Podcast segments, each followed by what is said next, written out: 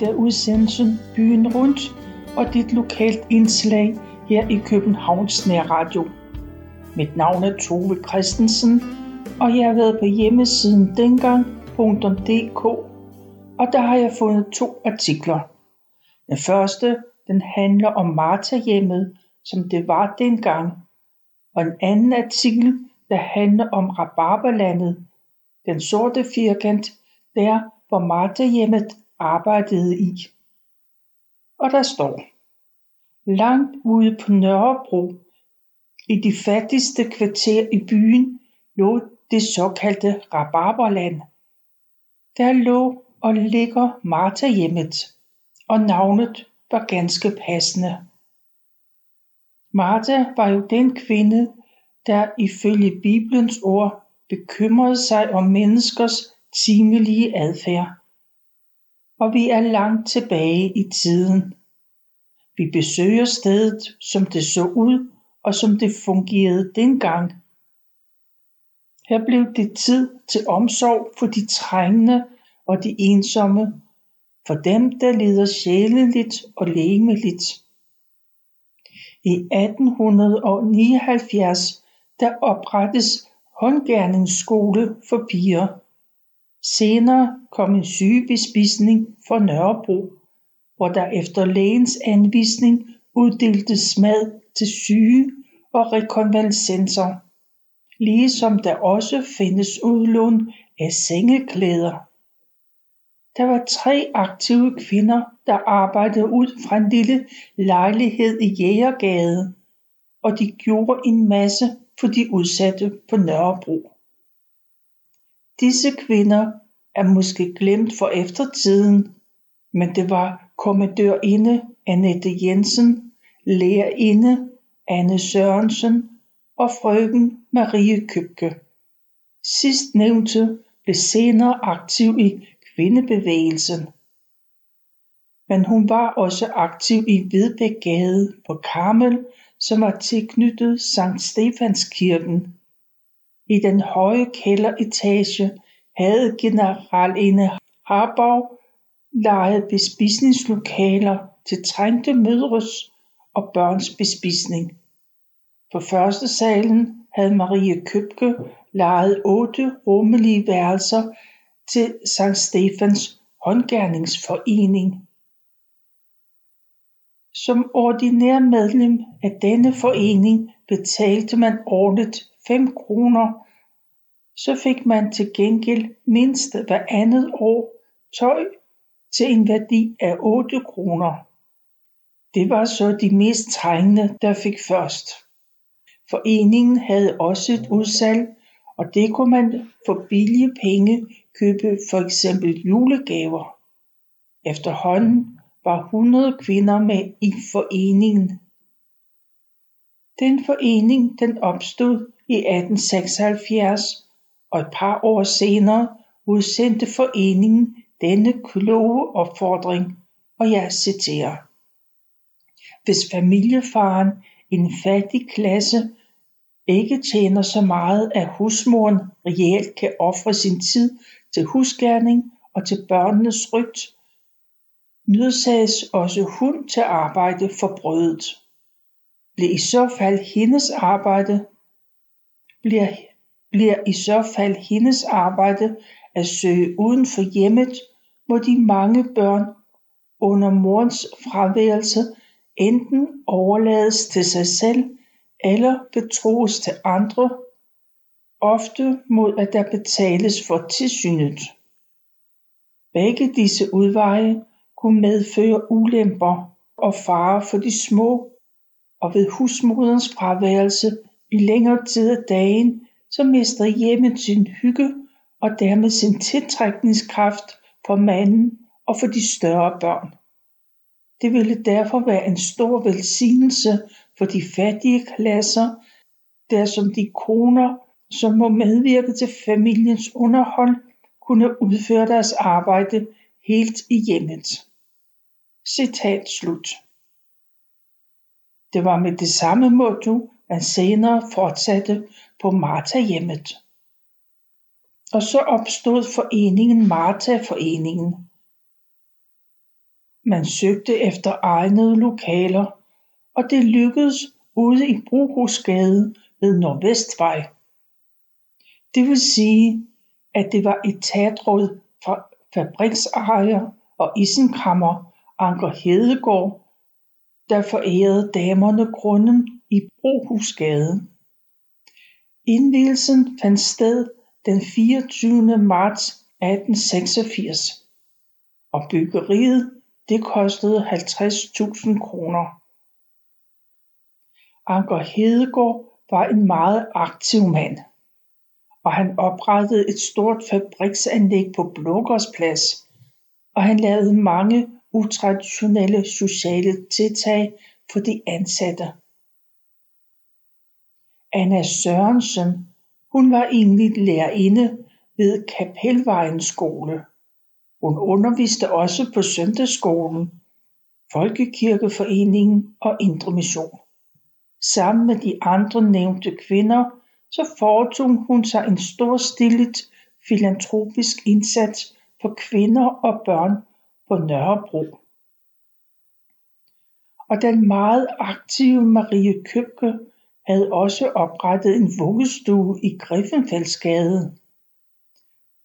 Den flyttede hun også til Brohusgade, men snart blev pladsen for trang, og Anker Hedegaard forærede nu også nabogrunden i Brohusgade nummer 9 til de velgørende formål.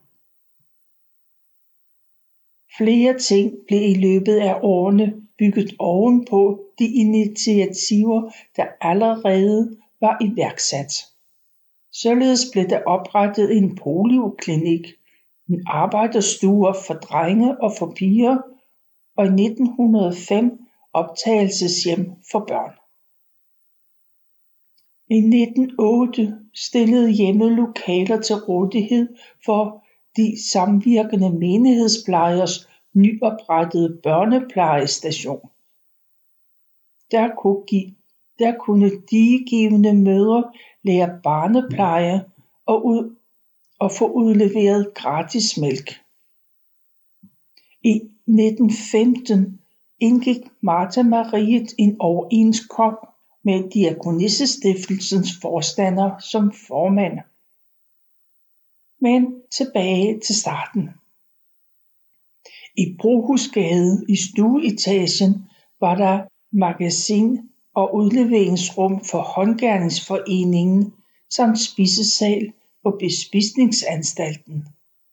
I spisesalen bliver der også afholdt konemøder, hvor kvarterets kroner de samledes og de lappede familiens tøj, mens foreningens damer viste dem til rette og læste højt for dem. På første salen var der lokaler for vuggestuen.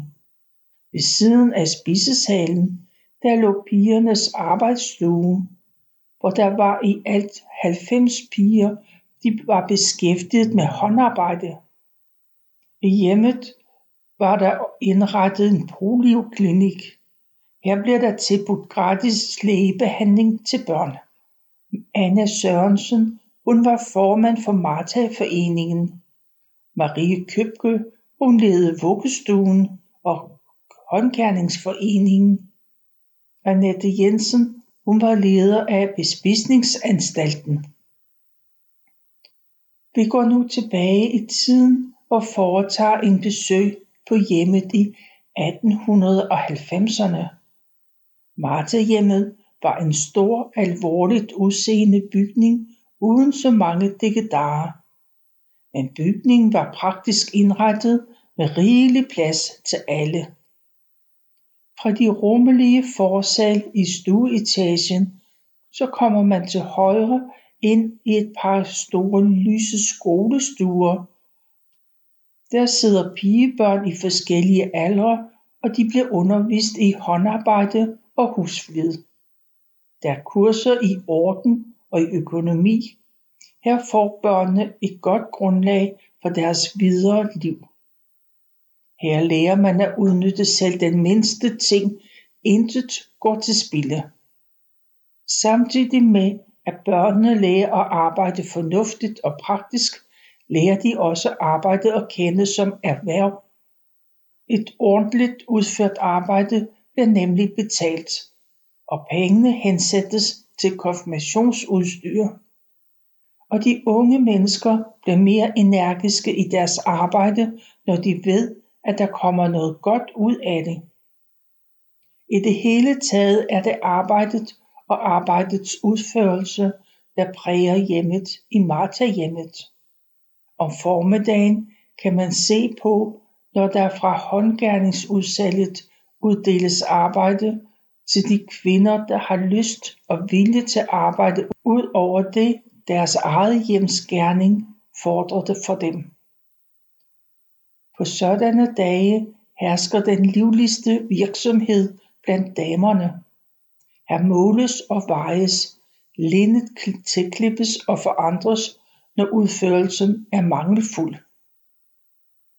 Her var det måske ikke kun håndgærningsudsalget, men også den omtalte håndgærningsforening, der var aktiv.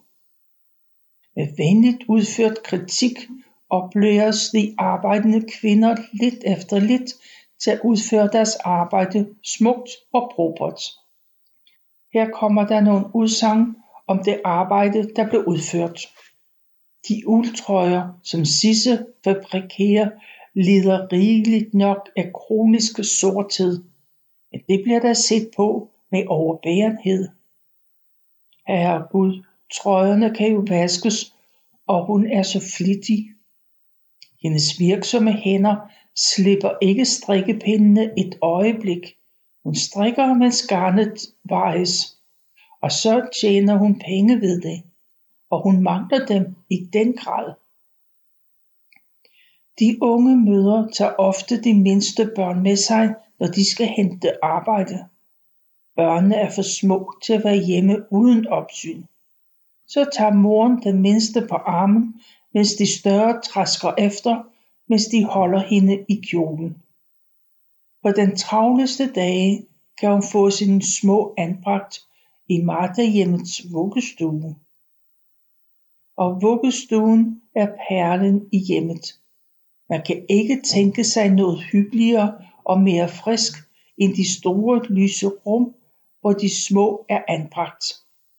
Alle de nydelige vugger der står på række langs væggene i den ene stue. Og det er sjovt at observere sådan en række børn, når de vågner efter middagssøvnen. En er inderligt misfornøjet med tilværelsen, skriger og sparker til dynen. En anden ligger stille og sutter på tommelfingeren, mens hun spejder efter plejemor med store, alvorlige øjne. Der er resignation i det lille ansigt. Men der er også en del små fyre, der er glade og pluder et sprog, som ingen kan forstå. Ved middagstid placeres det en lille kreds rundt om plejemor, og som en stor flok fugleunger strækker de hovederne ud mod skeen, der fra Vellingeskolen langes ud til dem. Forældre der må ud og arbejde for hjemmets e- eksistens kan trygt overlade deres børn til sådan et hjem og til sådan en plejemor som der findes her. Det er ærgerligt at Martha-hjemmet ikke har midler til at huse og pleje endnu flere børn end det kan for tiden. Ved middagstid strømmer en skare blege og medtagende skikkelser ind til Martahjemmets port. Stilfærdigt lister de sig op ad trappen og ind i stueetagens store spisesal. Det er Nørrebros fattigste, der nyder godt af Martehjemmets bespisning. Et ejendomligt middagsselskab, det samlede sig omkring bordene. Her unge og gamle, mænd og kvinder, der alle er præget af nødens og lidelsens stempel. Nogle af dem ser ud som dødens knokkelhånd ikke vil slippe taget i dem. Men hos de fleste af dem spores ligesom en ny livskraft. Sådan et godt kraftigt måltid mad, som de syge får her, det virker så oplevende. Gangen er mindre tung og slæbende, Øjnene blev mere klare og ansigterne måske lidt kraftigere, når disse gæster går bort igen efter måltidet. Bespisningen svarer en times tid, så ryddes der op og luftes ud. Stolene sættes under bordene, så lægges der bøger frem, og det hele antager en lidt festligere karakter. Det er også en slags selskabelig sammenkomst, der nu bliver forberedt. Det er de såkaldte kronemøder. Ved en sådan overenskomst bliver der læst højt og sunget til ovenmusik, og der bliver drukket kaffe og snakket. Konerne møder med deres arbejdskurve fuldt med stoppe- og lappetøj. Her får de udleveret lappe- og stoppegarn, og oven i købet får de undervisning i, hvordan de skal gøre tøjet i stand på den pæneste og mest praktiske måde. Over hele denne sammenkomst hviler der et præg af hygge og velvære. Det kulminerer i det øjeblik, da kaffen i store dampende bølkummer bringes ind fra køkkenet. Og når kaffen er drukket, sætter fruen sig hen til det lille stueorgel og begynder et præludium. Der begynder at præludere. Dæmpet og stille glider tonerne ud i rummet, ledende, søgende og samlende. Så hæver der sig et kor af stemmer, det blandet og uharmonisk lyder det, men underlig alligevel. Efter en fornøjelig og opbyggelig højtlæsning, så sluttes sammenkomsten. Efter samme princip som konemøderne er fabrikspigernes møder. At samle disse unge piger en eller to gange om ugen under Martha-foreningens gæstfrie tag er sikkert en god idé. De har jo kun ofte valget mellem at tilbringe aftenerne på et koldt, uhyggeligt kammer eller flakke rundt på de oplyste gader, hvor de er ensomme i de brogede menneskevrimmel. Den, der besøger Martehjemmet, må ikke glemme at se sløjtskolen for drenge nede i kælderen. Det er virkelig et flot arbejde, sådan nogle otteårige kan præstere i retning af børster, koste og forskellige træarbejder osv. Samtidig med sløjt må drengene også lære at størpe strømper efter alle kunstens regler. Marte Foreningens virksomhed er en af de mest omfattende retning af velgørenhed, vi har her i landet, og forhåbentlig vil der blive mere og mere kendt, så de kan yde bistand i andre fattige kvarterer i byen. Og sådan var det sociale arbejde dengang. Der foregår stadig meget frivilligt socialt arbejde på Nørrebro i dag. Men det er ligesom de tre kvinder, der startede Martha-hjemmet, heller ikke noget, man gider at beskæftige sig med, heller ikke noget, man gider at skrive om i dag. Men det var vores besøg på Martha-hjemmet, som det var dengang. Og jeg har fundet en anden artikel, på også på hjemmesiden dengang.dk og den handler om Rabarberlandet. Det var der, hvor Martha-hjemmet havde til huse. Og Christian Christensen var nok den mest kendte beboer. Han skrev nogle fantastiske erindringer fra et barsk rabarberland. Da rabarberdrengen blev større, så var han i socialistisk arbejdebevægelse men han brød med DKP og flyttede til Silkeborg-egnen. I det følgende er der et referat fra Christian Christensens bog. Rabarberlandet. Det bestod dengang af Nordvestvej med sidegaderne Brohusgade, Skyttegade, Jægergade og Fiskergade. Senere var Nordvestvej blevet til Renshavsgade. Det område det blev kaldt for den sorte firkant og området det fik navnet Rabarberlandet som følge af de gartnere der producerede grøntsager her, blandt andet rabarber. Stedet har lige siden det blev bygget været blandt de fattigste i København. Det var i dette kvarter, hvor vi havde kampen om byggeren, og hvor Nørrebro beboeraktion trådte i funktion. Også ved de lejligheder var der masser af politi og sammenstød. Christian Christensen blev født i 1882 og dengang var der ingen understøttelse.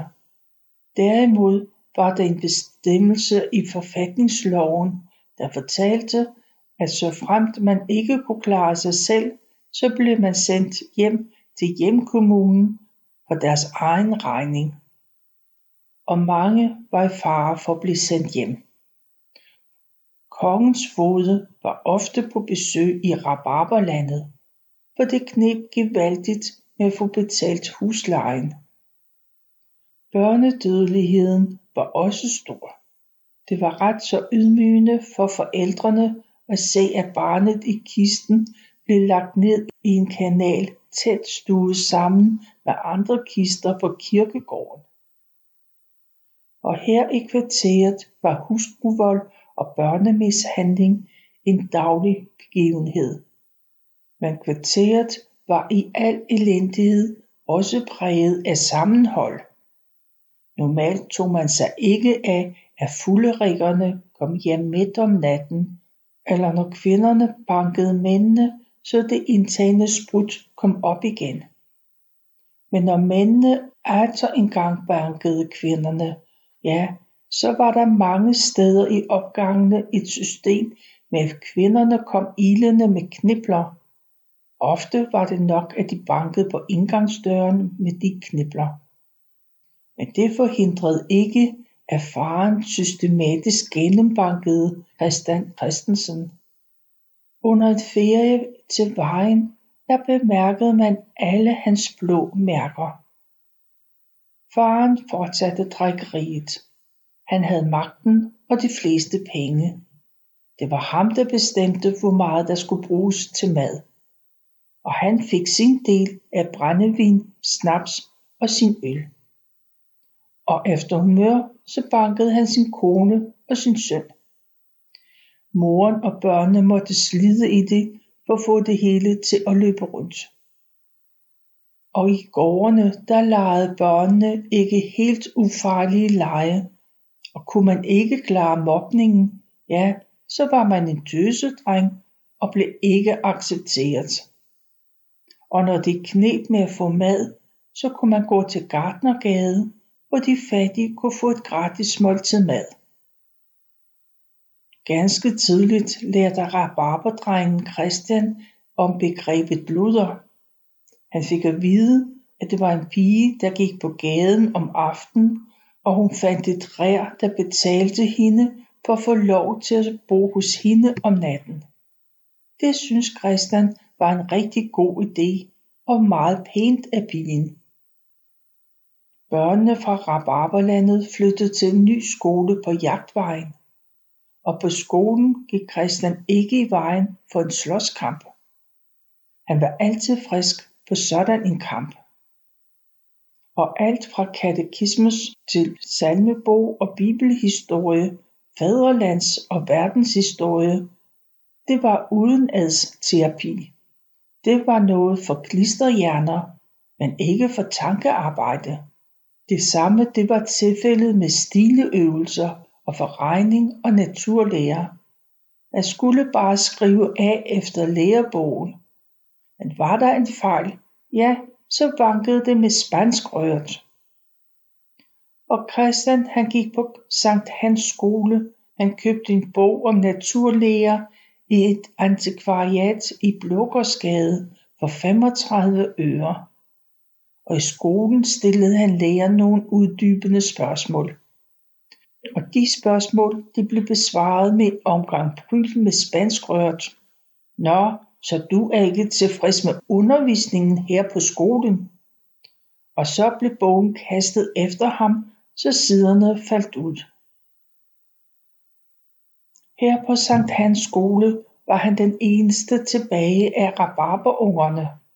De andre elever kom fra Jægerborgade, Kronborgade og Bjælkes Allé. Mishandlingen af eleverne de fortsatte, og en af lærerne forsynede bevidst alle elever med øgenavne. Og hvis forældrene kom op på skolen og klagede, så blev de gjort til grin. En søndag blev rabarberdrengen fulgt til Griffenfeldsgade nummer 4 og blev indmeldt i søndagsskolen. Christian bemærkede, at ikke en eneste havde en ordentlig spytkrølle i panden eller et ordentligt overskæg. Jesus var død, og det var for vores skyld.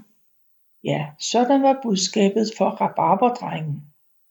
Og så stod der en lille nære ved døren. Den var indespærret i en jernkasse, og den lille nære spiste penge. Men rabarberdrengen Christian synes godt nok, det var mærkeligt, at man ved hjælp af nære skulle lokke penge fra fattige børn til fordel for deres lærere. Ofte dukkede politiet op i rabarberlandet for at tage en med sig, men når beboerne var på vagt, så slap politiet ikke godt fra det. I solidaritet strømmede beboerne til, og nu var det politiet, der fik bank. Personen de kom efter blev bragt i sikkerhed, og de kom også efter luderne, og heller ikke det slap de godt fra, hvis de blev opdaget. Inden de var kommet ned ad trapperne igen, var de blevet gennembanket. Hadet til ordensmagten var stor. Selv gamle damer spyttede på politiet. Det skete ofte, at disse betjente måtte køres væk i ambulancer. Og så kunne man dagen efter læse i aviserne oprør i Rabarberlandet, og bladene var på mediernes side. Men det skyldes nok, at ingen snushaner fik lov til at komme ind i kasernen. De var aldeles uønskede.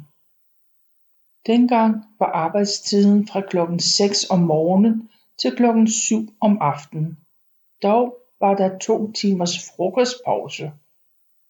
Ugelønnen var 13 kroner, og hvis man var flink, så kunne man stige til 16 kroner og da rabarberdrengen tog sin afsked på skråfabrikken, så fik han en ekstra præmie på 50 kroner. Og de penge blev omsat til konfirmationstøj købt på Blågårdsgade. En aften, da faren for en gang skyld var ædru, fik han lov til at gå med faren hen til fagforeningskontoret for at betale kontingent. Det lå i Togesgade. Man skulle bare lige passere rækværket, der omkransede Anker Hegårds fabrikker. Og manden på kontoret var den senere så kendte Lyngsi. Ham fik Christian Christensen senere nogle voldsomme politiske kampe med. Man behøvede heller ikke at gå langt, når man skulle på værtshus. Man kunne bare gå hen til Mutter Røv i nummer 37. Ja, hun hed sådan, fordi en bestemt legemsdel fyldte ret meget i landskabet. Det er, hvad jeg nåede at læse om Rabarberlandet, sådan som Christian Christensen oplevede det sidst i 1800-tallet. Du kan læse begge artikler på hjemmesiden dengang.dk.